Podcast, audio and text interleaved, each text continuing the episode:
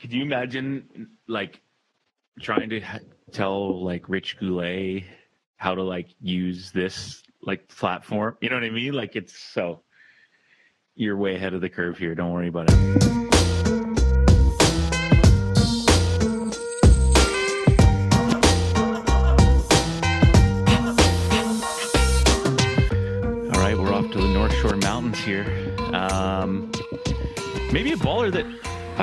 Some people like know about, don't know about the big man, uh, provincial champion.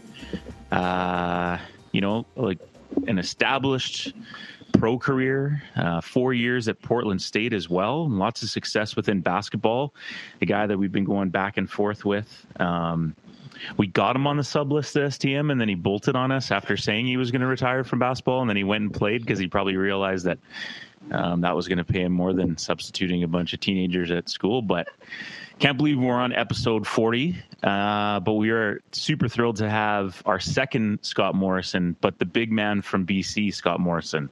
How are you, sir? Doing well, thank you. Absolute pleasure, and uh, appreciate you saying some people might know the name. I don't think they do. Well, I can tell you this: uh, last year was the 75th anniversary of BC High School and uh, boys basketball, and Corbs bought the big like book, so we always flip through it and check it out. So, obviously, anyone who has flipped through that, um, you're a former MVP, so your name's on the trophy. There's some people out there who know you. Was that was that the one where all the champions were invited to dinner? Yeah, did you not get invited? Our whole team from Argyle did not get an invite. And we had a sw- we had a suite at the game for the for the semifinals and finals game, and we watched them with our coach, with our uh, teacher assistant, and about eight of the players that all won the championship. And uh, I remember Chris Porteous running up and texting me. He's like, "Hey man, why aren't you at the dinner?" And I was like, "Well, I'll walk in and say hello, but the rest of the team here is going, what's going on?" Is that you sound salty, man? Yeah, well, it's the same as I started the podcast. It's no one knows the name. It's okay. what, what, was what's Birdman say? Put some respect on my name. Ain't no issue. If it was an issue, you you'll feel me. I just come to let y'all know. Stop. Put some respect on my name. You understand me? When y'all saying my name, put some respect on it. Did you did you pull up on Ross that way or Trick Daddy? Man, I'm pulling up on you. I'll just say this: it wasn't necessarily where like people were sent emails and invited. Do you know what I mean? Like it was kind of like if you knew about it, you did, but it wasn't. I don't feel like anyone left the Argyle Pipers off the list intentionally or you. Now you should have received something because you were an MVP, so the MVPs were invited um, because you're just extra special. So if you feel sensitive about that, I can understand why.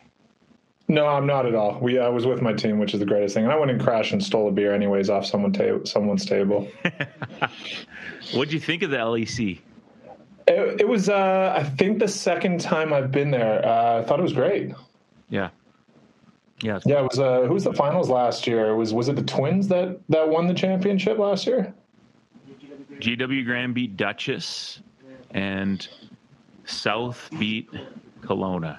Yeah. Right. Yes, the the GW Graham had the big twins, yeah, but yeah, they do a really good job at the LEC, and um, it's been cool having all four tiers there, and like it's a chaotic week, and um, it's funny we were talking about it because usually I don't know if you remember this, um, but the BCs usually tend to run to the last week of school, and that Friday is everybody's last day of school, and then then spring break starts, right? But uh, for some reason last year the timing it was a week before and we were talking i was talking with jake the gw graham coach the other day and it was like if we did it the older way like if the timing was different we probably wouldn't have had the finals because the friday was when everything shut down. So it was almost like it was weird that it just worked out that way. They were telling us to like not shake hands with the referees and the other teams in the starting fives to like fist pump or fist pound. And it was like oh what's this coronavirus thing? And then all of a sudden a week later it was gonzo. So Yeah, I do remember the the timing of it because I remember the last week of school, Argyle, our school was in it, and we were principal had approved for school buses to ship out students to the old Agrodome to go watch games, and they could skip classes, approved by the school to fill the arena.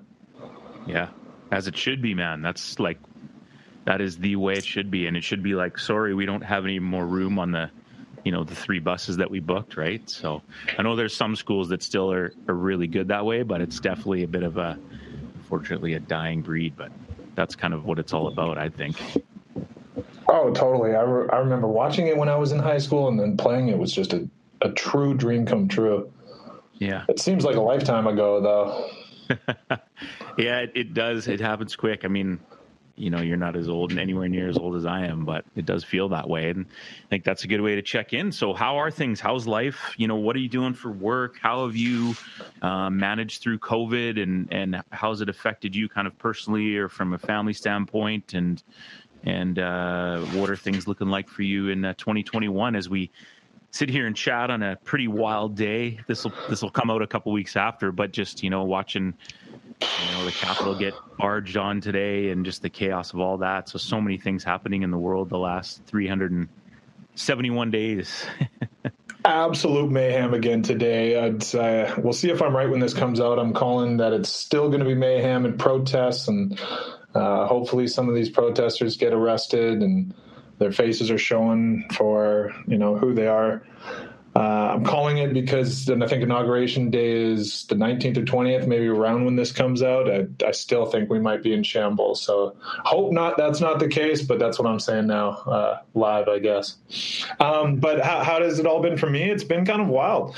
Uh, you mentioned possible substituting teaching, and then kind of semi-retired after 11 years, and told my agent, "Don't tell, give me any more contracts. Don't tell me anything." I'm need to start my life here and get a jump start. Year ahead in the career path here would be more beneficial than playing another year. And then went and played in the second division Japan for the first time, and it was a replacement for two months for a guy with a torn pec. Came home for three weeks, and that's when we were chatting about substitute teaching, which is what one of my degrees in is from Portland State. And then all of a sudden, top three team from Japan in the top league called me. Another player got injured, and hey, do you want to come be a third man rotation for a top league team, and we'll pay you X amount in two months? And I said, well, where is it? And they said Okinawa. I said, wait, you want to pay me to go live in the Hawaii of Japan for three months and be a bench player and a cheerleader for my last hurrah? Sign me up. I'll pay you.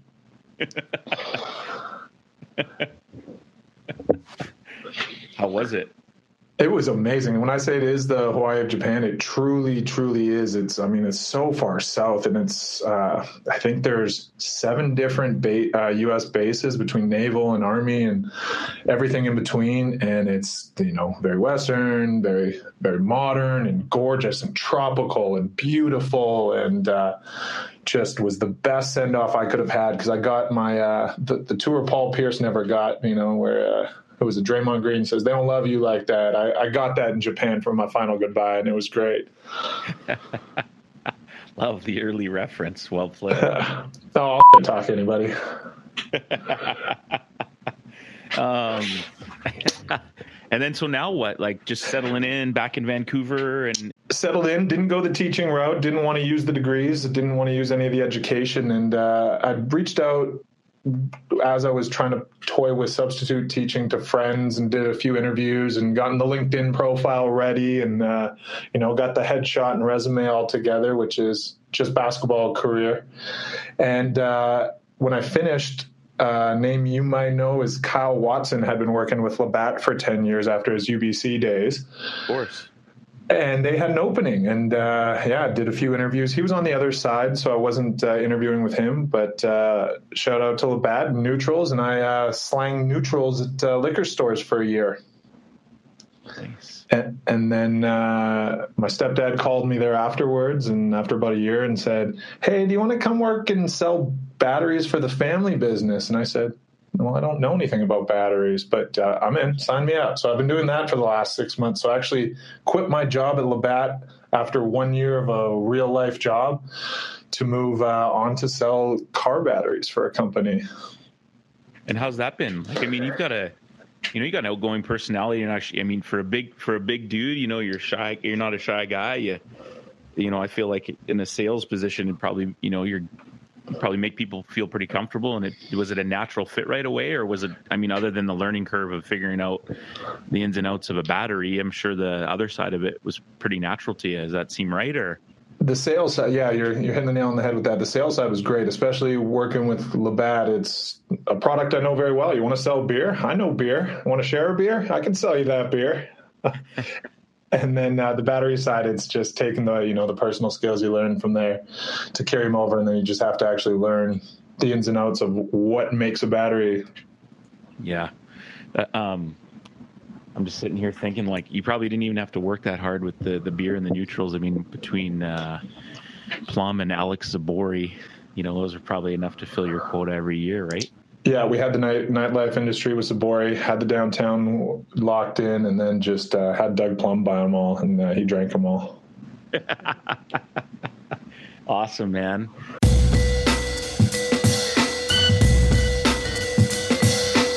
Well, let's get into your story a little bit here. Um, we touched on it a little bit, but uh, as, as a young dude, tell us about where you grew up, what, what life was like. Um, when did the huge growth spurt happen, and and kind of what was the what, were the sports that were involved? I know that there's a, a, a, coach that kind of really impacted you as you moved forward in your basketball career. But uh, as a younger guy, what was life like for you?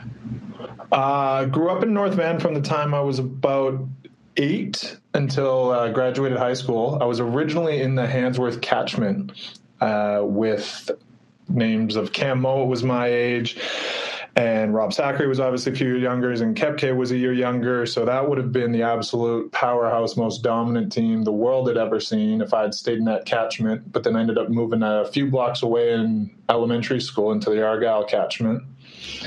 Uh, much better soccer player as a keeper until I was about 14 on Metro League teams and gold teams level as a goalie keeper and always loved basketball. Always grade seven, about 12 years old, I loved basketball. I think I was about 5'10 in grade seven. There was no awkward growth spurt. There was no weird, uh, you know, gangly, awkward can't catch a ball, can't kick a soccer ball phase. It was just always fairly constant and steady, which is also why I think I was fairly healthy uh, and was able to never learn to dribble a ball while I was so coordinated, but uh, was able to make a career out of it there afterwards. you see all these young players now, and they're seven two, and there's a French guy, I think he's seven four, and he's playing Rudy Gobert on the junior national team, and he's dribbling pull up threes, and then you know the defensive player's face, and I'm looking back and I was, oh, I thought I was coordinated, but uh, I guess not. so you tell me that like you said that there could have been a chance that it would have been Kepke, you, and Big Robbie the, on the same team? It was, and we, have talked about it uh, a little bit, and definitely with the other guys that were my grade uh, growing up, because I went to elementary school with them from Handsworth, and then went into the Argyle catchment. And then I had Sean Burke, Sinclair Brown, Ben Frisby, Kevin Schaub, a whole bunch of absolute stud CIS players. Um, yeah, on my team at Argyle, which at the time we had to change the rules the following year because everyone but myself was younger than me uh, because there was only one team allowed out to make provincials from the North Shore catchment with five teams. There was no backdoor entry. There was no uh, playing games with the Fraser Valley. So it was either winning the North Shore and making the provincial finals as the number one or two team, which Argyle and Handsworth were, or and the number two teams not making provincials. Yeah.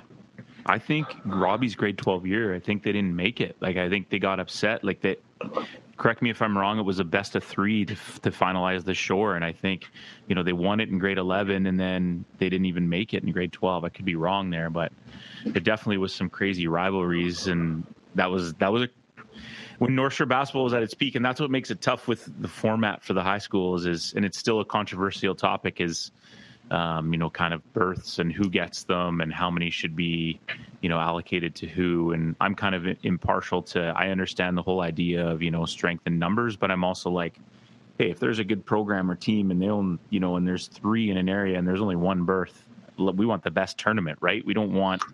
Give them a backdoor tournament. Give them a backdoor playing game. Give them something if there's two or three. And I think they do have playing games. Correct me now if I'm wrong as well in the provincials as well so depends on do, depends on the, the, tier, like the backdoor route or whatever. But once you're, it's either you're in the BCs or not. So there's no, yeah, there's no backdoor in the BCs, but to get there, um, there are some times, yeah.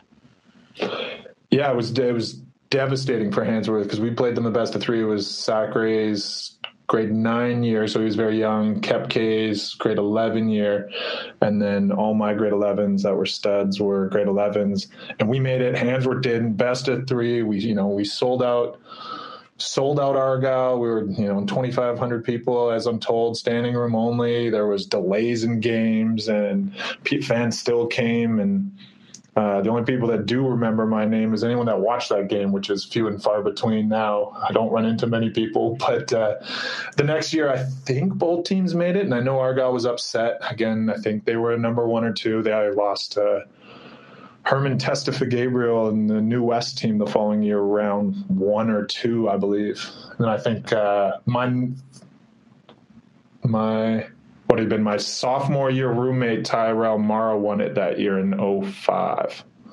Ah, Tyrell was your roomie. Okay, I love it. This is why I love this podcast, man. I selfishly get to learn a whole bunch of things that I didn't know too, because that's what's super dope. But um, yeah, I had Tyrell Mara for would have been three of the years together, and then he transferred back up to Trinity. Kyle Costin is another transplant name, which was one of my freshmen when I was a senior, who eventually transferred up to Trinity and played with him again. Yeah. Uh, so yeah, I played with both of those guys at Portland State as well. Cool and we'll get into that. Let's just talk a little bit about, uh, you know, the the culture at Argyle at that time. You know, Glenn Chu, I know was a big mentor for a lot of you guys, and you know he busted his he busted his ass on the shore for a lot of years, um, and you know was able to build you know a, a, bit of a mini dynasty right there for for a bunch of years. So you already mentioned a bunch of the names that you got to play with. Those guys, you know, many of them played at SFU, and you know obviously Berkey had a great career, and Kevin Shaw ended up being like an amazing standstill shooter. But you know, I mean that's when you nip, mention those names alongside yourself, like that's a stacked high school team, and and so there must have been a pretty good culture in the gym every day at Argyle during those those years for you. Stacked team as far as names, but literally stacked as far as height. We were six five, six four, six four. Uh, Sinclair Brown was six seven. Ben Frisby six nine. I was six eleven. It was taller than my D one uh, team starting lineup the next year, and I started on that team as well. And we were taller in high school, not better, but taller. And I just remember thinking, "Holy cow!" Like, well, I'll never have that same team again. But yeah, Glenn Chu is a name that for me made my basketball career. I mean, not only at Argyle in the culture, he was the first one to kind of go against BC basketball and start kind of club teams with 3D. I mean, none of these touring AU teams existed at the time outside of BC basketball in 2004, 2003. Glenn Chu was taking uh, guys like Diego, who went and played D1, Kepke, uh, Matt Ratchard, who had a pro career as well, and anyone then younger than kind of that age age group as well, and really mentored and taught them. And I was fortunate enough my grade 12 year to have him as a coach. And like you said, we had this stacked team in our catchment, so that was nice as well. But the the culture he brought in was I referenced my D1 team because we were doing videos, we were doing scouting, we had paper paper reports of players, tendencies. Uh, it wasn't a wasn't by accident we were good. It was a true culture that he brought that I'd never heard of, but it, I mean, it prepared me more than I could ever thank him. And I do. We still go for beers and trips and stuff. So, yeah, it was unbelievable what he was able to do for me and then for everyone else as well, not just Argyle, but uh, the names that he brought and truly started, in my opinion, uh, the club team scene in BC. Mm-hmm. Yeah, man. Um, I would. That was like when I was just kind of when I was first starting at STM. Would have been around those times, you know, your your uh, grade twelve year, and, and so I remember him being a you know a huge, you know, kind of coach on the on the shore. And interesting that you bring that up, and you know, see what the the club scene and system has developed and turned into.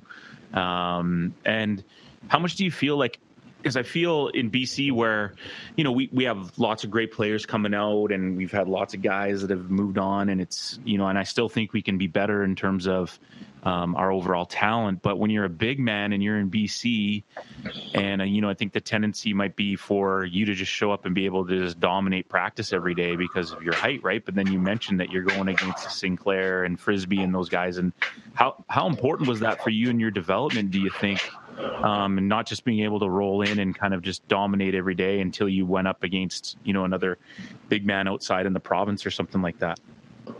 Oh, 100%. And Glenn got us prepared. No, you know, we were rolling up big men in BC one year, one player every year. And it kind of worked. I mean, just off the top of my head for kind of three years in a row, it was Lon Kendall, then Sean Denison, which never gets enough respect. Uh, yeah. And then my, and then myself as well as, as centers back to back. Well, you can't teach height and you you know potential and so those guys will get recruited. But what Glenn did was he got guys that shouldn't have looks at the time or should have had way more looks is what I should say and weren't getting them because there wasn't AU, there wasn't the American game, there wasn't the internet, there wasn't, you know, mixtapes other than the AND1 mixtape to get you promoted for scouts to see you. And Glenn was able to build that culture off the court with all the guys and workouts where they were he was doing Chris Brickley workouts before Chris Brickley even knew what a basketball was, and he was doing it with guys. I'll you know use Diego and Kepke, small guards. You know, yeah, sure, I should get recruited. Sure, Denison should get recruited. Sure, Levon should get recruited. Can't teach height. Makes sense.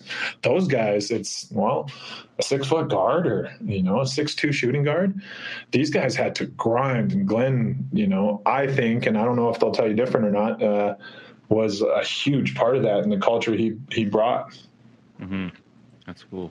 Yeah, thanks for that. I just, I think yeah, like I when when I was in grade eleven, we had a six ten guy, Dave Morgan. He went on played at Reno, Nevada, and was like a solid big man. But I just remember trying my best every day and like at six four ish to not like have him just absolutely like kick me every day, right? Like, and so when you have those guys, but also practice was super competitive and it was intense. And when you uh-huh. have guys like that list that you've named, I mean, you became provincial champs, but guys that clearly had goals, much like you, to move on and go post secondary, and there's more than five, like that means practice is going to be pretty damn competitive most days. So that's that's awesome. Pra- practice was competitive. We had big bodies. My grade eleven year, there was a seven foot guy at Argyle. His name was Matt Holtz. Absolute trash, just a hack machine. I think he played one month at UNBC or something like that back in the day, and but just a big body. So then I got to bang a little. And the next year, my grade 12 year, obviously I'm going against a young Rob Sacre, but he's seven foot at the time. And, and that's on the North Shore every day. Uh, and as well as Ben Frisby's name I bring up, an old school name is Mike Frisby, played on the Canadian national team and a long pro career as well. We brought him as an assistant as well. Glenn brought this culture of, wow, I can't teach Scott, and I, I, can't teach seven foot. You know who can and who who Scott will respect is Mike Frisby, and that was amazing. Yeah, it's cool. Yeah, it's cool to touch on the importance of just those young, those mentors when you're young, and those people that can show you the game, right? And good plug for Sean Denison too. We've got a connection and uh, he's definitely on the list of someone to uh, to try and get on the pod. So now that's someone who needs some respect on his name. Like truly, truly amazing pro career, but just never came back to you know Lower Mainland. Never came back to the BC basketball community uh, since high school. It was never in it. It was in Nelson and played a little BC basketball and was WCC co-player of the year with uh, what's his name, Raivio, Rav from uh, the little little white guard from uh, Gonzaga. I think they were co-conference players of the year, and yeah, yeah, I know you're talking about. Corbs will fact check. yeah, fact check. At what point did you just like basketball was your sport? Did you know from a young age, like grade nine, when you were like, okay, I, I want to move on with this? Or I remember saying in grade seven, I wanted to move on. Yeah, go for it. I, Sorry, I was uh, interrupting there. It's uh, those those old COVID. We're uh, we're doing it via via online right now, so a uh, little lag. But uh, yeah, it was grade seven. Even though I was a better soccer player, like I was saying, until fourteen, it was I want to go to the NBA. If not, I knew European basketball existed when I was 13. So I, that was the goal from that time. Although I didn't get recruited or an offer till March of my grade 12 year. I didn't play. Yeah, I didn't play BC basketball uh, U17. I actually, and Rich Goulet was the coach. I mean, the other guys my age were Bryson Kool, Matt Ratchard, and Sean Anthony's another one who's still playing pro, still playing pro, uh, and has had a remarkable career. I think he went to I want to say Queens, but uh, McGill Yeah. He went to McGill and then he's been in the Philippines ever since. Still playing pro. Follow him on IG. I'll send him a link for you, and maybe you guys he can add him on to the podcast li- uh, list as well. Mm-hmm. But I ended up quitting the BC team, and uh, I just didn't never love school. I never failed a class. Never failed a class in university. Got a couple of bachelor of sciences in four years, but uh, quit the BC team uh, before it right as it started to take uh, biology 12 in the summertime ahead of my grade 12 year so I could have an easier course load uh, in grade 12. This was my logic. It doesn't sound sound now as I say it. And, and so I could have an easier course load, enjoy my grade 12 year, play more basketball. Uh, and then only got two scholarship offers at the very end of the year, and it was uh, Portland State and Idaho State in the same conference after uh, the BC finals crazy. It's funny. I like. I think uh, without sounding too old, once again, like just there's this expectation. I think for young athletes, they think that you know all these amazing offers are going to come on their front door. That like you're going to get a full ride to play at Langara or UBC, you know, and it's like, what's a full ride? And, you know, sometimes if you want to play D1, even if you're seven feet, it's going to take time and it's going to take going to take a bit of a process, you know. So um, that's crazy. And then, how did you did you get to go on a visit to both places? I didn't even go on a visit to Idaho State, uh, but you mentioned UBC as well. So I've argued with Hanson because a year later uh, I was 18 playing on the Canadian what is it development team or FISU game team, and Hanson was our coach in Turkey, and I said why, why didn't you recruit me? He's like, well, I called you four times, but I knew you were going D1. So uh, we tried to, for our, for our other one, we went with Bryson Kool. And I said, I'm better than Bryson Kool. And uh, he, he, just goes, yeah, Bryson Kool had an okay career with us at UBC. So, uh, but uh, yeah, it was one of those. Everyone thought I was getting a ton of offers and going big time, and you know, doing what Denison or Levon had done. And because I didn't play the you know in the Vegas big time tournament like they did, I didn't get the exposure. Mm-hmm. So it's uh, on me for picking school and classes, sort of, and uh, then getting recruited. Mm-hmm. But I didn't end up uh, going on a visit to Idaho State, and the only reason I didn't was because it was after the signing deadline. There's a, or was, I'm not sure if there still is, uh, a signing deadline. And you guys might have to fact check this as well. Uh, so I went on an official visit to Portland State, enjoyed it, liked it, and I said, huh, "Do I want to go to Idaho?" Well, it's after a signing deadline, which really is just an arbitrary date, um, which I didn't really know at the time because there wasn't any. I mean, Google existed, obviously. I think it was Yahoo at the time, but. Uh, I couldn't uh, couldn't really check too much, but uh, enjoyed Portland State, liked the coaches, liked the team, and signed the the moment I got home the next day. And I believe I made the right decision because Idaho State ended up stinking for the four years I was there, and I ended up being a four year starter at Portland State. Mm-hmm. So I was happy. Yeah, let's talk about that. Like by the time you get to Portland State or get ready, so you know, obviously, you know, you you wanted to win the provincial title. That happens. You end up being the MVP as well, which is which is dope. But did that help your confidence that much more, or did you feel like okay, I can step onto this campus and I think I'm all right, or was it more of like a let's let's see how this goes, let's feel it out a little bit. I got no idea what I'm stepping into. Oh, do I not sound confident? Oh no, sorry. This isn't salty. That I was a super cocky kid. I thought I was the best player in grade twelve. I, I, I will argue this to the day to to Bryson Kool's face, to Matt Ratchard's face, to to Sean Anthony's face. Uh, I knew I was the best player, so it wasn't uh, it wasn't a lack of confidence. It was definitely coming in uh, like a big dog on campus, and then I had a rude awakening, going, "Oh." So being 220 pounds and seven foot, and there are 23, 24 year old men that are seven foot and 280. A little different world. So I ended up putting on about 20, 30 pounds. They said, here's the football coach. Here's his weight program. Go figure this out. Lock you in there for three weeks. Um, but uh, yeah, the only games I didn't start as a freshman was uh, opening game of the year against uh, Ronny Turiaf, Adam Morrison at Gonzaga. I didn't start that one. Earned my minutes though, as Ronny Turiaf dropped about 34, half on me, most on me. And uh, then senior night that year were the only two games I didn't start as a freshman. So I definitely earned my position. We went 19 and nine and won our uh, won our conference, yeah. but then lost in our conference uh, tournament. And at the time, which they changed, I believe, the following year or the year after. That if you win your conference, you automatically get still get a berth into the tournament. Where Big Sky at the time you did not, you still had to play in, and it was winner of the tournament got in. So we were a bubble team, and then also didn't even get somehow in the bubble uh, to the what is it, Nate tournament? NA. What was it? Yeah. Oh, God, this seems like a lifetime ago. I can barely remember. Remember NIT? Can't even remember an acronym.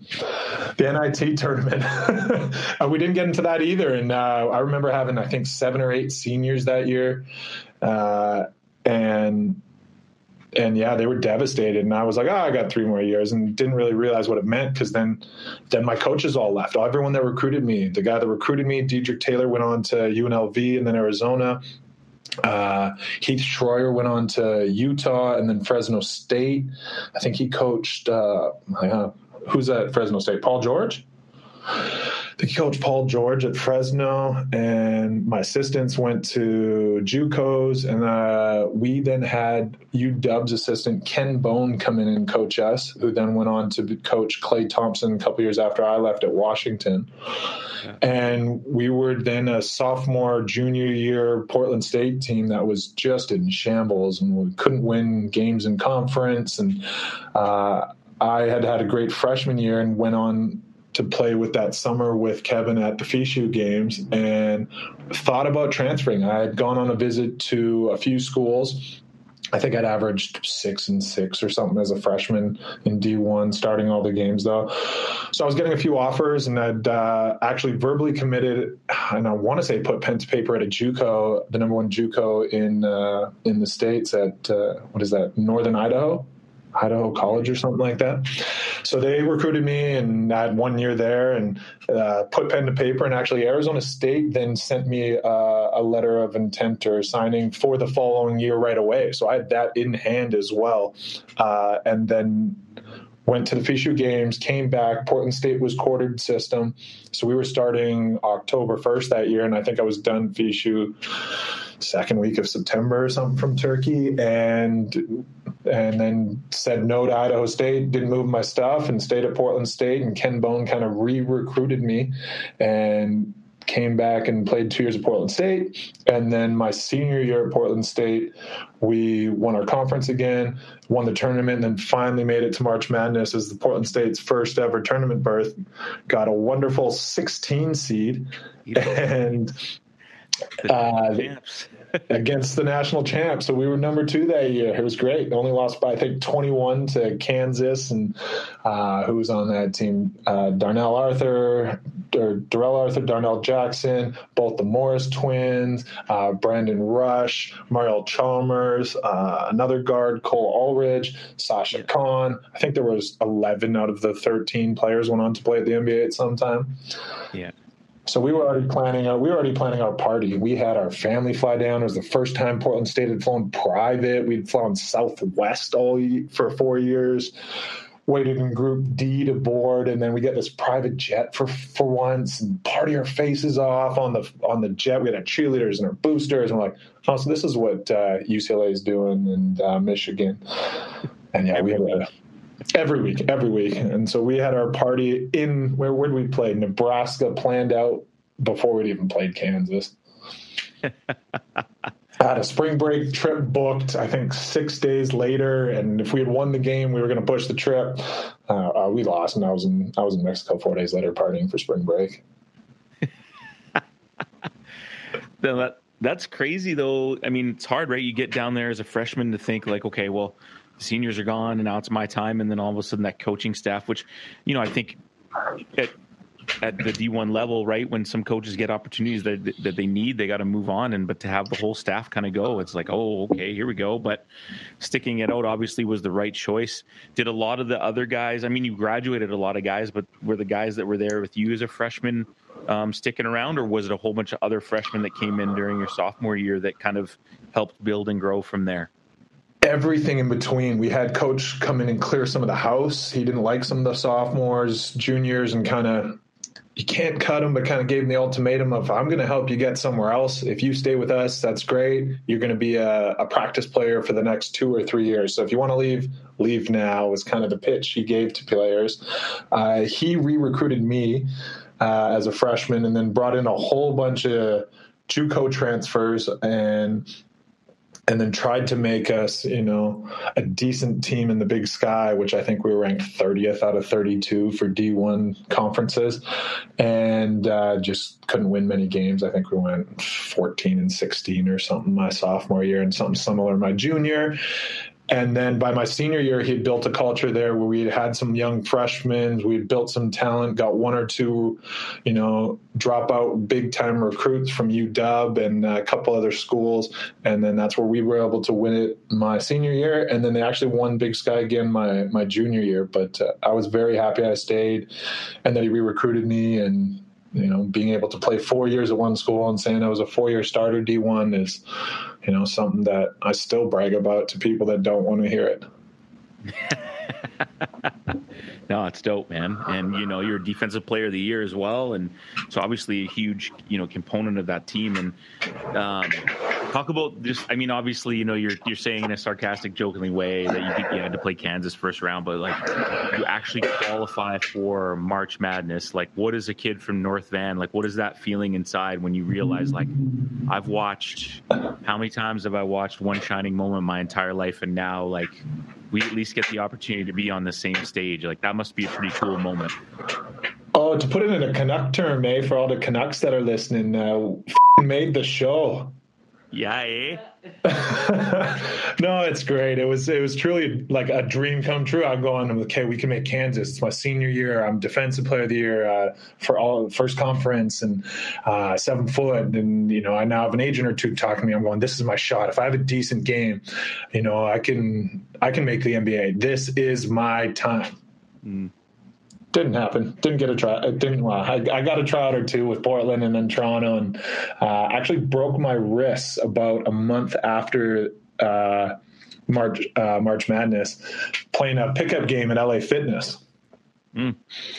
Which I people are like, oh, why are you playing at LA Fitness? That's you're an idiot. Well, nine out of the ten players were D1 players it wasn't like just some scrub pickup game. This was yeah. most of my teammates were on my team, and we were playing other guys from uh, Washington State, other JUCOs. Uh, you University of Portland was always it was there, and it was just one of those. My legs got taken out, and I put my hands out and broke both scaphoids in my wrist and a bunch of tendons. So then I was in uh, when I should be trying out and on trying out for national teams and with Toronto and Portland and just kind of courtesy offers uh, for the NBA uh, tryouts was two broken wrists, 12 weeks, hard cast, uh, and then had my agent at the time. I actually stayed with all 12 years. Uh, just like, hey, just keep it quiet. Don't do anything. Don't post anything. We'll get you some contracts and looks in Europe, maybe some camp invites and and stuff. Just keep it quiet. But I remember getting my cast off, and then about a week later, I'd signed already signed a contract to Hungary, and my wrist couldn't move absolutely just weak and looking I don't even know how to explain it, just tiny and feeble is the word I'm looking for. Yeah. So I show up to Hungary and get off the plane and have my wrist tape and I can barely move. Can't, well, I can't shoot anyway, so it's it's not like I had to flick a wrist, but uh, could barely dunk, which was the only thing I was good at. wow, that's crazy um, before we get into the pro, just quickly, if you don't mind, because Kev talked about it when we had him on, and he was like, when we brought up the FISU games, like he started to just like blossom, like his eyes lit up. Now, did you have a great experience with that too? Was that super fun for you? Um, because he he was like, man, that was one of the best his you know in terms of basketball experience of his life. Yeah, sorry if I'm jumping around, jumping ahead. I'm nervous. You guys are my first podcast. You guys are now big time in BC, and I love it. So I'm just thankful I'm on this. So I'm uh, I'm just a little nervous. That's my job, man. It's my job is to kind of control and help you, you know, filter your thoughts in a in a the right direction. You know. I appreciate that. Uh, yeah, and just fact check me and stuff as well. But uh, see see how much is bull, and just edit all cuss words as well. That's great. Um, but to answer your question, it was. Oh, I'll go back to that. Uh, I think I was 18 on that FISU game with Kevin. It was again. There was 11 of the 13 players or whatever it is were D1 players. I think Pasha Bains might have been the only player who was currently a CIS player, but had just mm-hmm. left. Where was he? Virginia? No, Clemson. Clemson. Yeah. Yeah. Uh, and so we had a whole bunch of other uh, big studs. Well, the other one was Rands. He's another another Cana- another Canadian that's now in Vancouver, uh, who you guys had on the pod. And we were over in Turkey, and it was amazing. We flew to we flew to Turkey, and that city was shut down. It was there had been a bombing just before we had gotten there and at airports.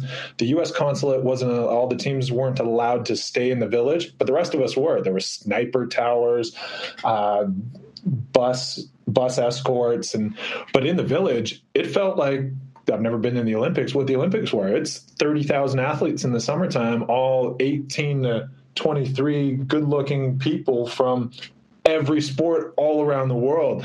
I couldn't rave a better time uh, that we had there. You know, we were staying in a tower with the Canadian consulate team. So there's men's basketball, women's basketball, women's volleyball, women's gymnastics, this, that, and everyone's just walking around trying to trade gear. We're one of the team sports that lasts two or three weeks. You know, if you're a, a javelin player, a gymnast, you might be there and have your uh, sport the first day, and then you have two and a half weeks of partying. Yeah. And so it is just crazy and fun. And uh, I'll, you know, I'll drop other names that I met and still have friendships with is Sarah McKay, you know, on the female side of basketball is the first time I ever met her. And I remember us sneaking vodka in in our water bottles at 18, 19 into Turkey so we can drink in the village and getting escorts and police escorts to go to nightclubs off it. And oh man it was amazing. And i was a i was a bench player on that team. There were so many good players ahead of me. I think we finished eighth that year or so with hanson as the coach. Uh, and then we redeemed or i redeemed ourselves we redeemed ourselves with uh, i think myself theo davis ross bekkering uh, was Sacre on that team, or did I play with him on a different national team in Spain? But uh, then won a bronze medal at the FISU Games in Thailand. What two years later? And again, that was another party. That was amazing because that city was wide open. There was no sniper towers or anything. So I remember teammates in Australia because we were so close with the where our towers and consulates were in the Thai Thai village they built for us, sports village, uh, with the Australia team with Aron Baynes. and I remember I met played against him a couple years before at Washington State. I think I'd played against him before his pro uh, NBA pro career when he was at Rytas in Lithuania, and I was in Estonia. And party with another Australian player that I had no idea who he was, but he had played at uh, what's the Aussie school and the WCC where everyone plays? Not Pepperdine. God damn it, we lost him.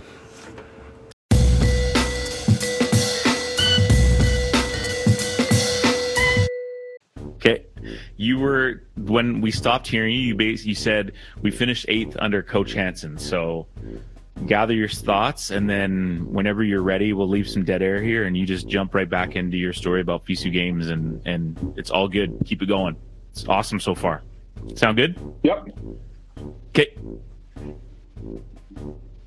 Yeah, finished eighth under Kevin Hanson, and just kind of mic dropped, and and we lost, and never, and never let him coach me again.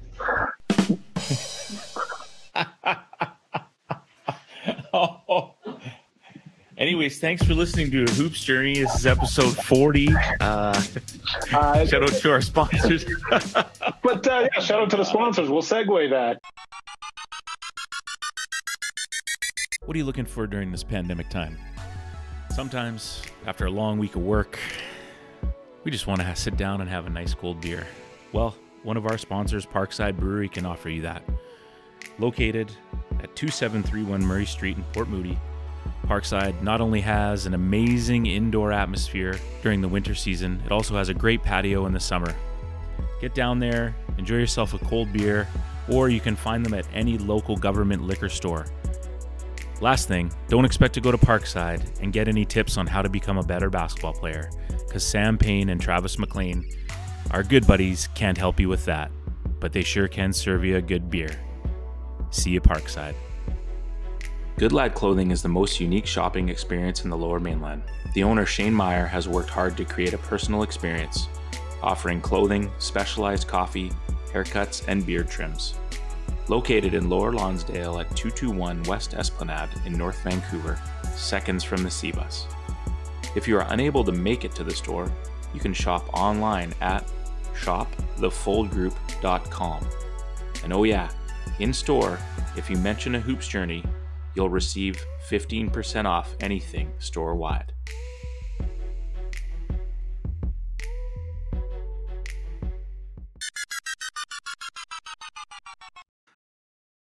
uh, yeah, then I shared yeah. beers with Kevin Hanson in beer gardens there since. I think you guys got beer sponsors that I got to go check out now.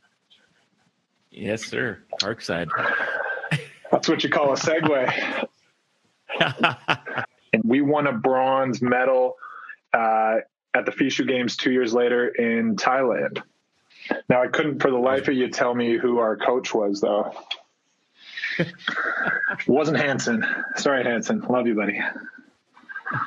uh, but no, the, and then the Thailand one was amazing. It was uh, we weren't on lockdown there. Everything was open. I remember the first night flying into maybe Hanson did coach us that year. Gosh, I don't remember. I'm too old to remember.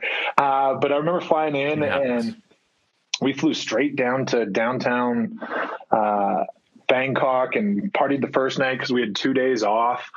Uh, then with all the sports being done at different times, I made friends with Aron Baynes because we'd played against each other at Washington State, and he'd just played a year in Lithuania, and I was in, I want to say Hungary my first year, so we had we had partied together one year removed. Before he played in the NBA, there was a future teammate of mine on the Australia team when I played in Australia six years later, and Lucas Walker. He played at uh, the WCC school. What's the one Patty Mills played at? I need a fact check here. Patty Mills. There's the there's the one. It's not Pepperdine where Willie Gallick played. There's another. It's not Gonzaga. There's one Catholic school. Well, that's yeah, the one. St. Mary's. So I had a future. Willie Gallick shout out too. Willie Gallick was a freak. Freak Holy smokes. Yeah. yeah. Yeah, these guys are all my age, so these names come naturally to me. These guys that were all, yeah. Okay. Yeah, Cedar represents Cedar, man. Yeah. I'm yeah, trying to think. Maybe maybe Hanson was my coach. I'm sorry, Kevin. I think you were our coach. We won a bronze medal together. Love you. Let's share another beer. Parkside beer. Well, let's just pause with some nice sort of some music that'll make Kev feel better right here. Maybe some Johnny Cash will cheer him up or something. Yeah. Yeah. I will let you down. I will make you. Yeah. It's all love, Kev. Don't worry about it. Um, dope, man. And then obviously, you know, you're playing D1 you know not salty you're definitely confident so you're you know pro pro basketball is in your mind um, talk a little bit about the process of that you touched on it somewhat and then we kind of went back but um, you know you, you said you had token kind of workouts with some nba teams and then ended up uh, going overseas and then you had the opportunity uh, you know it's such a cool thing i think you know obviously yeah you wanted to make the nba and that was what you were aiming for but like when I'm reading your bio and looking at the places in the in the world that you've been able to see, like it's got to have been a pretty cool ride. So let's just talk about that experience. And you know, I know there's some got to be a few wild stories or fun stories in there as well because you know, 11 you played 11 years pro, correct? Uh, well, yeah, with that half year of half retirement and two teams, 12 seasons. It was uh, first year Hungary, then Estonia, Ukraine, Poland, Germany, Australia each for a year made up my first seven. And then I did five and a half slash six in Japan. But I remember getting recruited recruited. My agent offering me contracts my first year in Hungary, and I was played in Székesfehérvár, where Doug Plum eventually played, and uh, who was uh, Spencer? What's what's the old uh, UBC coach? Speaking of Hanson, Spencer McKay. Spencer McKay played in Hungary as well. I think he was at Alba Comp or Timisoara as well. So there was a few Canadians who had already or had played in that league. He'd played in that one previously, a couple decades before me. And uh, yeah. yeah, it was it was amazing living 45 minutes from Budapest, being able to go to Austria anytime, Vienna, and you know play against ex NBA players, current players. The next year, I'd moved up leagues and played in Estonia, and we were playing in Euro Cup challenges just below the Euro League. That was when the Euros playing Aron Baynes before he made it to the NBA, and uh, oh, Valanciunas was in that league. He was a young Valanciunas I was going against at 23, and I think he was 19 uh, yeah, so that was a early awakening early in my career, and worked up another level to Ukraine before the war broke out. Missed that war by a year. I got offered a contract to go back, and then there was civil unrest. But luckily, I was in Poland playing that season, and oh, Poland was amazing. Estonia was probably my favorite country to ever play in. I was 23, playing in a decent league, and finally had saved a dollar or two. They'd give me a Pathfinder seven seater with 11 kilometers on it, a three bedroom apartment overlooking the tiny little university city, a sauna in the bathroom. I was living life. I thought I had made it. You couldn't tell me anything at the time. You're balling. I was balling. Oh, I, I thought I was, you know, Kobe. I thought I was Shaq after a championship. You know, you couldn't tell me anything. And I was playing in Estonia, and I loved it. I was going to ask about Estonia. What the heck? Like, tell us about that place. Uh, Estonia was uh, one of those contracts after Hungary. It was I played well enough, been an all star in Hungary, uh, and got a little more money offered the second year and which I always think is funny because players never talk about money when you're on the same teams. Like if you're playing with someone and they're an all star in that city or country, and then you they play on your team as a teammate, you never know how much your teammate is making. I always ask. Mm. I just asked, and I would tell them openly too. It's like, why are we trying to hide this? You're making your money from what your agent did and what you did previously the year before. There should be no ill will, but there mm-hmm. is, and players don't talk about it. So uh, the second year, my agent had called me, offered it was a 30% increase from my first year, which was 50,000. I'll speak honestly what it was in, on the podcast. And so it's a little bump up in the Estonian league, got to play Euro Cup. And he goes, Yeah, you, you, you get a good Estonian contract. And I said, Oh, that's great. Yeah, uh, yeah I'll, I'll sign it. Let's go. After a few questions and talking with the coach, and I said, Well, what country is that in? Yeah, turns out he goes, Scott, Scott, Scott. That is the country. You're actually going to Tartu. Uh, okay, well, I'm I'm done. I blame my American education for that one. If this is is this a safe space? Safe space. This, safe this space. Po- this is a podcast okay, yeah. just so, between us three, right? Yeah. yeah. Full disclosure. Full disclosure. I did the same thing. I googled today. I was like, "What the heck is this?"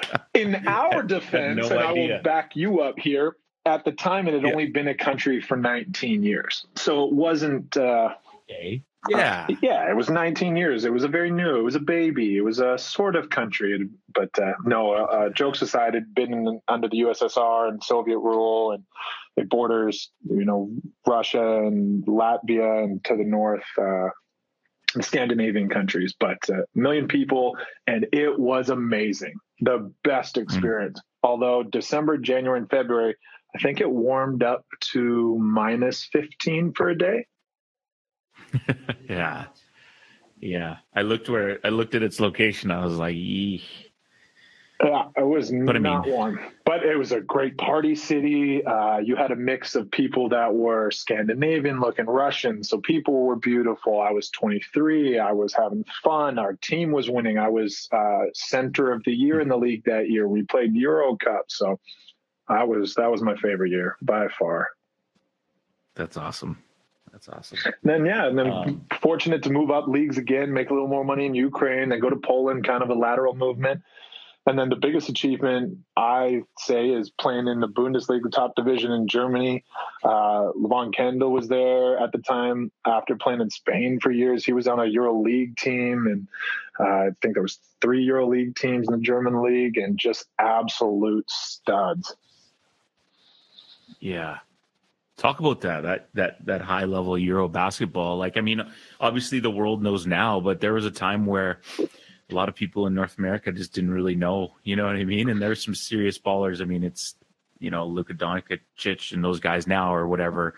But even back this time, you know, still not a huge amount of players, right? So, but I, like, there's no way you can't tell me that some of those European teams couldn't come over and, and compete, right? Absolutely. I mean, Luka the Don Doncic is, uh, you know, my new favorite player. Once LeBron dies, I'll bandwagon LeBron to wherever he goes, and and then I'll bandwagon Luka wherever he goes after that.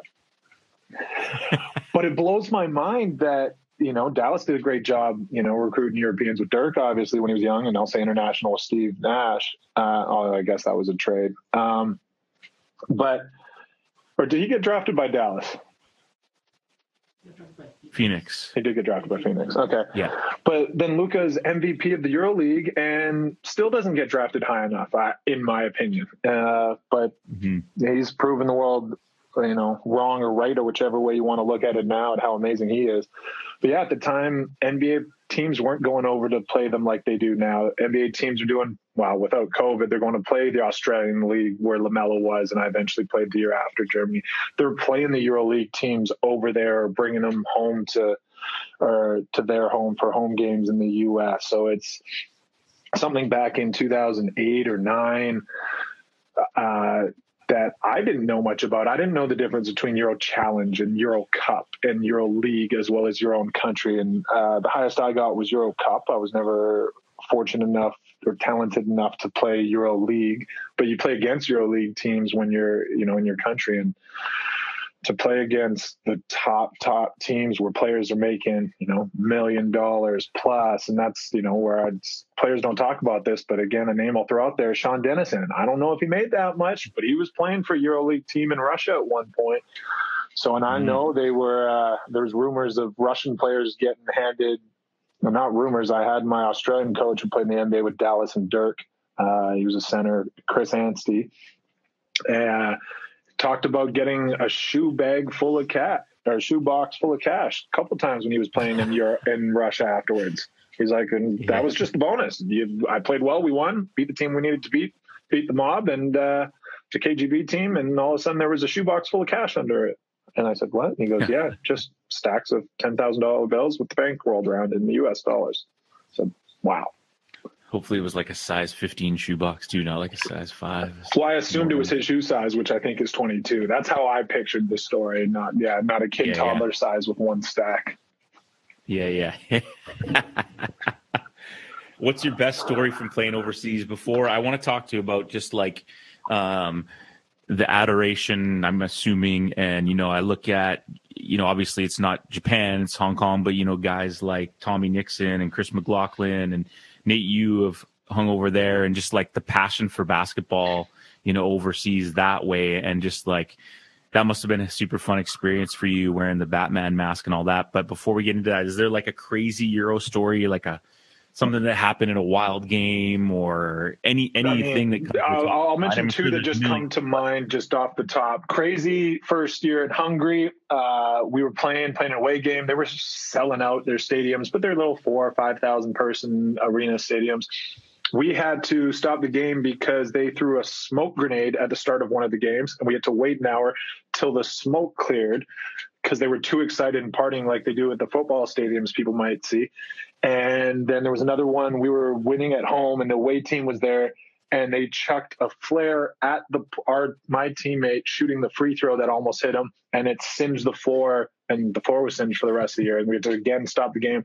They escorted those, whatever it was, thousand team uh, away fans away and onto the bus and kicked them out so we could continue the game in you know uneasy peace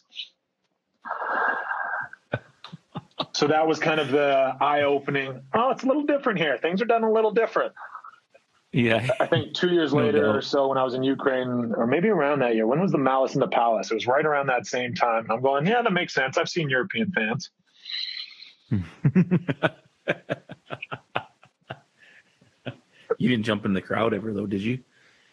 I, I was never caught on film doing it. No. And then just talk about Japan. What was that like? What a cool experience. Uh, yeah, I'll backtrack one more time. The, the EuroLeague team Yeah, we played uh, Germany was the cool one of the coolest experience. I remember pulling up to that game. It was a away game. We were playing uh, uh, Alba Berlin. They had made an agreement with the football club. They wear the same jerseys as most of the EuroLeague teams do with Real Madrid. But they also made a deal with the same Audi dealership. Was every basketball player gets an Audi. Oh, you don't want to give the basketball team and sponsor them with the Audi? Oh, we'll go to Porsche, or Mercedes, or another German company. So every player was driving an A7 at the time, and I went, "Wow, there is levels to this." Uh, and they had a brand new Audi arena, seated 19,000, better than an NBA stadium, and it was unbelievable. And I just remember just being in awe. It was a close game. I don't think we lost by more than 15 or so, but it was unbelievable seeing that. That was a, a EuroLeague experience where we're talking about, you know, Luka Doncic and the EuroLeague level was just extraordinary. Our bus pulling up and just seeing nothing but A7s and asking the guys. Uh, so, so those are all yours. And like, yeah, that was the deal. That's just what happened. And they'd have signed with someone else, but Audi wanted to, you know, the Alba Berlin football contract. I was like, holy shoot. That's crazy. That's awesome. Yeah, and then Yeah, I, I I got to play it. in Japan, or sorry, let's go to Australia the next year. Right before Australia got big with you know all these future one and done or two year Australian league players, uh, and then going back to the NBA. James Innes did it, did it with the Heat. Uh, Torrey Craig did it. Obviously, Lamelo Ball's now done it. So playing in that league was amazing as well. That was the toughest league. That felt like D1 again because the Australian players' talent is unbelievable. Most of the players had played D1. We talked about St. Mary's and their school and all the Australians that had played there and then moved back and played at home as as players. There was players that had played EuroLeague or NBA. David Anderson went and eventually played back at home in in Australia. And my old coach, my coach Chris Anstey played with the Mavericks, and he was an NBA level coach at seven foot. Played one year there. So much fun. Summertime, 40 degrees. You're playing once a week, flying into the city, playing Saturday night, staying in the city, partying in Sydney, playing in that night, and then flying home Sunday. That was so much fun and a kind of a mental refresher from some of the dreary Eastern Bloc European countries I'd been in. And then agent, same agent I'd had since the broken wrists and in university mentioned Japan and I was like, well, it's kind of going to end your career. Well, I'm year eight. I've been fortunate enough and found a home in Japan, won a championship my first year. We played Toyota in the finals. I met Mr. Toyota, who he is, and shook his hand and drank beers with him the first year because we won the championship and beat them. And it's all corporate teams there with Mitsubishi and Hitachi, where Rob Sacre played. And yeah, it was uh, by the end of my career, the top division, I think out of the 60 imports, I think 50 of them had had NBA credentials. And there was me and Trasolini who didn't, uh, but I think he had just played top league of Italy before. So yeah, I definitely didn't pave the way because Olu, I don't know, I'll butcher his last name, Futami, Fut, Futanini from uh, Ontario, who had already played there as a Canadian as well. So Japan just found home. It was a country I'd never wanted to visit. I, you know, Vancouver's so multicultural. We have amazing food here, but uh, Japan's culture blew me away, and I loved it. Still love it. Yeah, yeah, yeah. The, the those guys that I mentioned to you, like the Hong, the, some of the food that they're posting and stuff, and the culture. I'm like, man, that's crazy. Yeah, that's, They're that's so awesome. respectful. They'll after the games, they you know they sell out the arenas, they cheer, they're respectful. They, you know they'll get you to sign autographs, but you can see them an hour later in the streets, and they barely acknowledge you because that's part of their culture is you don't interfere with someone's space. So, you know, and they were ahead of the game with the whole mask thing as well. And it's just the most respectful, cleanest country there in Japan, and I I couldn't speak more highly of teammates there, coaches, organizations, or anything. That's cool, man. That's awesome. What, a, what an awesome opportunity. Um, when did you know it was like? I mean, obviously, how long ago was that? Now is that a couple years that you were here and we were chatting, and then you decided to keep going, or was it? That was two, roughly year, was two, almost two years ago to the day. Yeah. Okay. Yeah. Your chancellor tournament you came by. That's yeah, right. so three years ago I was playing a full season. I believe two years ago it was uh, couple months here and a couple months there for my last year in Japan. But yeah, it was one of those yeah. kind of more mentally than anything. I was done and checked out. Uh, the body was still holding up. I'd been very, other than the broken wrist, uh, a little back hernia with a couple cortisone shots here and there. That other than that, I was very I was injury free for 12 years, which was amazing. But mentally checked yeah. out, wanted to be home, always wanted to be in Vancouver, and always where my heart was as well. So, yeah, about three years ago now is when I two years ago when I officially hung them up. And and you're good with it.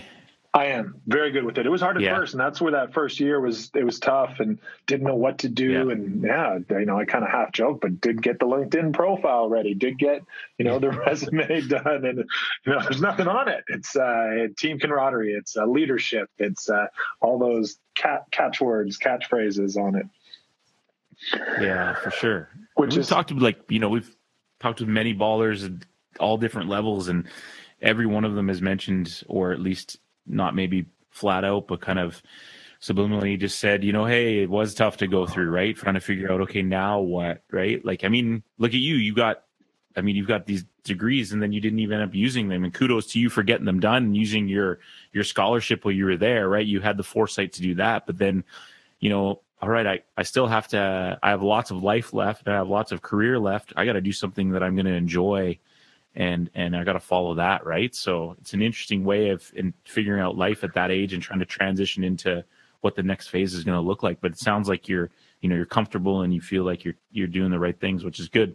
I am now, uh, but yeah, that first year, a year ago, I was I want nothing to do with basketball. I don't want to coach. I don't want to be a part of it. I don't want to be a part of the community, uh, which is the opposite, complete 180 to today. Whereas you know, you guys are doing this a hoops journey, and I'm going, man, how do I promote this? How do I how do I you know have more people see it. You know, I want my pe- uh, want it on my Instagram. ScoMo Jones on Instagram. I'll promote a hoops journey to Instagram. Let's get it going. I want to be back in the community, and you know, I want kids to hear my story for what it is, but to them to reach out as well and you know ask questions and you know go more in depth. And you guys are doing and have this platform for basketball community across Canada right now uh, with some of the talent you guys have had on here is amazing and humbling that you guys wanted me on there. So it's it's amazing and you know thank you for having me anyone want to reach out please reach out reach out to you guys reach out to me uh, anything in between that's good man. I like to, i like to hear that. It's uh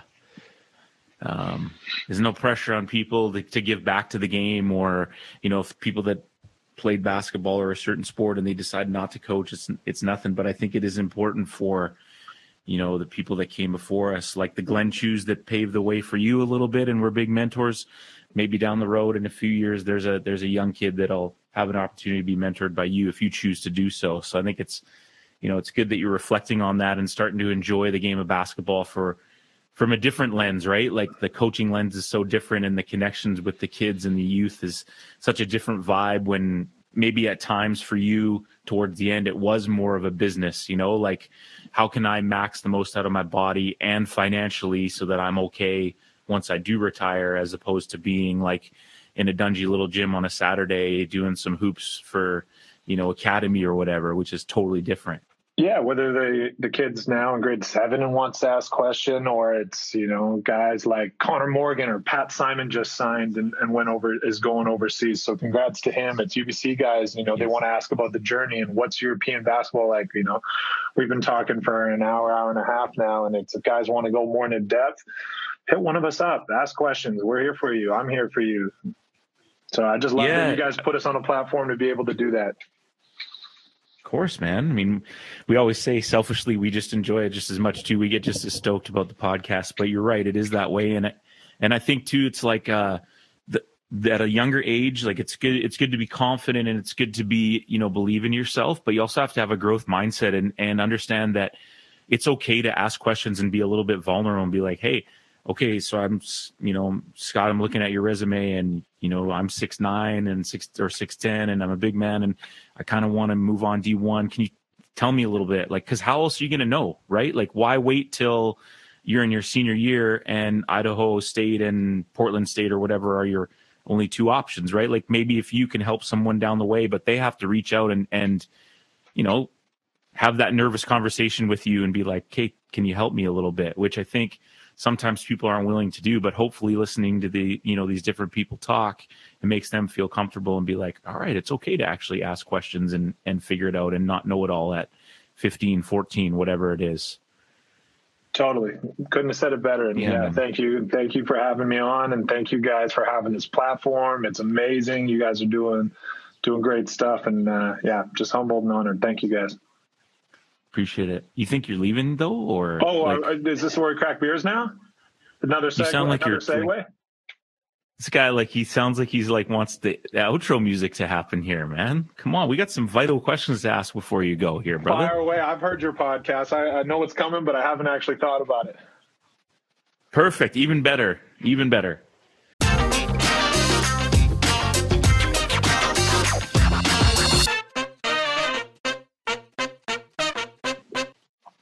Said you're, you know, you're taking some time off. You're just getting the body right for a few weeks after the holiday season, which happens a lot. But the next time you do sit down and put your feet up and watch an NBA game with a cold one, what bag of chips are you having with it?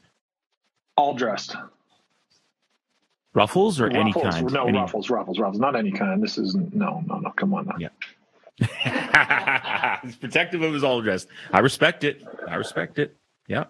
If you'd All asked right. me 10 years Okay. ago, it would have been ketchup because it would have been nostalgic from home. But then you have it once or twice again, and you're like, okay, let's go back to the real stuff. Yes. Well said. Well said. Who's the greatest player you've ever played against? Ooh, uh, You've named a, The- named a lot. very first one that came to mind uh, because he just put me in my place and absolutely sunned me. It's kind of like when players go like, "What's your first uh, NBA wow moment?" Mine was uh, freshman, and Theo Ratliff absolutely punched my hook shot. Really? It was there. There was nothing I could do. I was 19, and he was I, he was towards the end of his career, but gosh, he had every move and everything. And I was like, I'll beat him down the floor. No, I didn't. Oh, I'll make this move here. No, I couldn't. Theo was no joke. No joke. That's just the first Um, name that come to mind. I don't know if that's true, but I'm sticking with that. Perfect. Um, you've already you've mentioned who you, who you bandwagon with. So who's the greatest player of all time in your eyes? Well, why is it my eyes? The answer is LeBron James. well, because you're the one answering the question. That should be everyone's answer. You're entitled to your own opinion. That is true. Do you want to give it some some reasoning why, or are you just saying leaving it with LeBron and you're good? I mean, I really want to drop the mic on it, but I mean, he'll end up with the best uh, statistical career. He was someone I remember illegally downloading his games on Napster when uh, 2003 and watching Oak Hill, Oak Hill play. Yes. O- Oak Hill play. Uh, won a hundred dollar bet the next year. My dad got anyone in the world, and I got LeBron James as the number one draft pick. Won a hundred bucks uh, in 2000. What was that? Three or four? So I've been on the bandwagon since day one. Uh, I'm very much uh, what's Shaq's freestyle? Uh, yo, Kobe, tell me how my bud tastes. So I was Yeah. definitely Team Shaq when the Lakers broke up. So he is not my answer. Uh, MJ snubbed me when I was watching the Grizzlies. He only only played two quarters when they were here because he blew them out. So uh, LeBron James is my answer. Easy answer should be everyone's answer. Will go down statistically as the greatest player of all time. So that's the answer. Amazing. Um, who's been the most important person or people in your life? Uh, first names that come to mind is my parents. It's easy, soft answer. Uh, Glenn Chu, uh, Mike Frisby in high school were definitely people I leaned on. And then uh, towards the end of my career, uh, I'll give Doug Plumb a shout out. When he was playing pro and I was playing pro, we connected and got each each other through some uh, very boring times. I won't say dark, but very boring times overseas. That's a whole different podcast. So we'll uh, we'll leave that for another time. Yeah, that's a drinking journey, not uh, not a hoops journey. Yeah, yeah. Now you mentioned ketchup chips that you kind of grew out of. What about ketchup on macaroni? I, that's an absolute. I, I, as a kid, you're putting that on. I, I didn't get as freaky and put hot dogs on it, but you're putting ketchup on it. As an adult, it, for me, it's now sriracha. So uh, I'm not going to shun an adult who puts ketchup on it. Did it as a kid. To me, that was a staple. I know it's controversial, like pineapple on pizza, which I say yes to as well. Um, but it's for me, it's sriracha now. If I'm making KD, So sriracha is the big boy version of ketchup for you. Okay. Yeah. All right. I'm also down with pineapple on pizza, so not ke- not ketchup on macaroni, but we won't judge you for that. Anyways, um, all right. Plumb goes for like one of his like 48 kilometer runs, and you just go for a casual 10. What kind of tunes are you bumping? uh, probably Miguel playlist or J Cole playlist, and I'll go back and forth. Miguel. Wow. Yeah, Well done. Well done. What J Cole? Which what's your favorite album? Or like what? uh, probably Why doesn't he put- probably Friday Night Lights.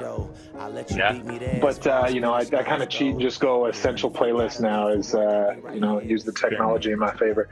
And then Miguel, uh, he's got too many, too many, too many hits. Uh, can't remember the album name with uh, what is it? Skywalker, Banana Clip came out four years ago. That's just the first four songs for me on that one is repeat as I'm running. Uh, what a four hour 10k. Come through and chill is a fire tune. Absolutely. Yeah. And J. Cole needs to put another album out. Um, dope, man. Last question before you go, and we appreciate this. I know we've been trying to, we've been going back and forth, and it's too bad we didn't, you know, one of the things we're missing is how many people have we done in person? Three? Kev, Kev, Gurley, and Doug? Yeah. right. And so we'll be excited when the when the podcast can be face to face because um it just be you know even that much better. But if you could do it all again, you would what? Uh, share more beers with friends. Well said. I think too, like I'll just speak for myself. Um like COVID has really taught me not just necessarily the to go for beer, but has taught me to like, you know, sometimes I'm like, ah, I should just go home. I'm tired, or nah, I'm not gonna go meet that. You know what I mean? And I'm like, wow, I'm a total extrovert. You seem very similar. And it's made me realize that like I miss like daps and like hugs and laughs with good people. So You miss the family, you miss the friends, you miss the hugs, you miss the time spent over meals, whether you call it a beer or not. Uh, but yeah, that's that's the answer. Yeah, man. Good. Thanks so much, buddy. That was an awesome episode. Um, like you said, anybody out there listening, questions or want to connect with the big man, just reach out. Uh, open book on his end, and uh, you know, a great story. You're you're a little bit humble at the start in terms of like people don't know you, but you know they know, and if they don't, now they know that they know. You know? Put some respect on my name. Yes. Nah, Episode 40. Thank you. You are the man. Thank you so much. Shout out to Parkside. You will see the big man there soon. And uh, Good Lad Clothing. We'll see you on the next episode.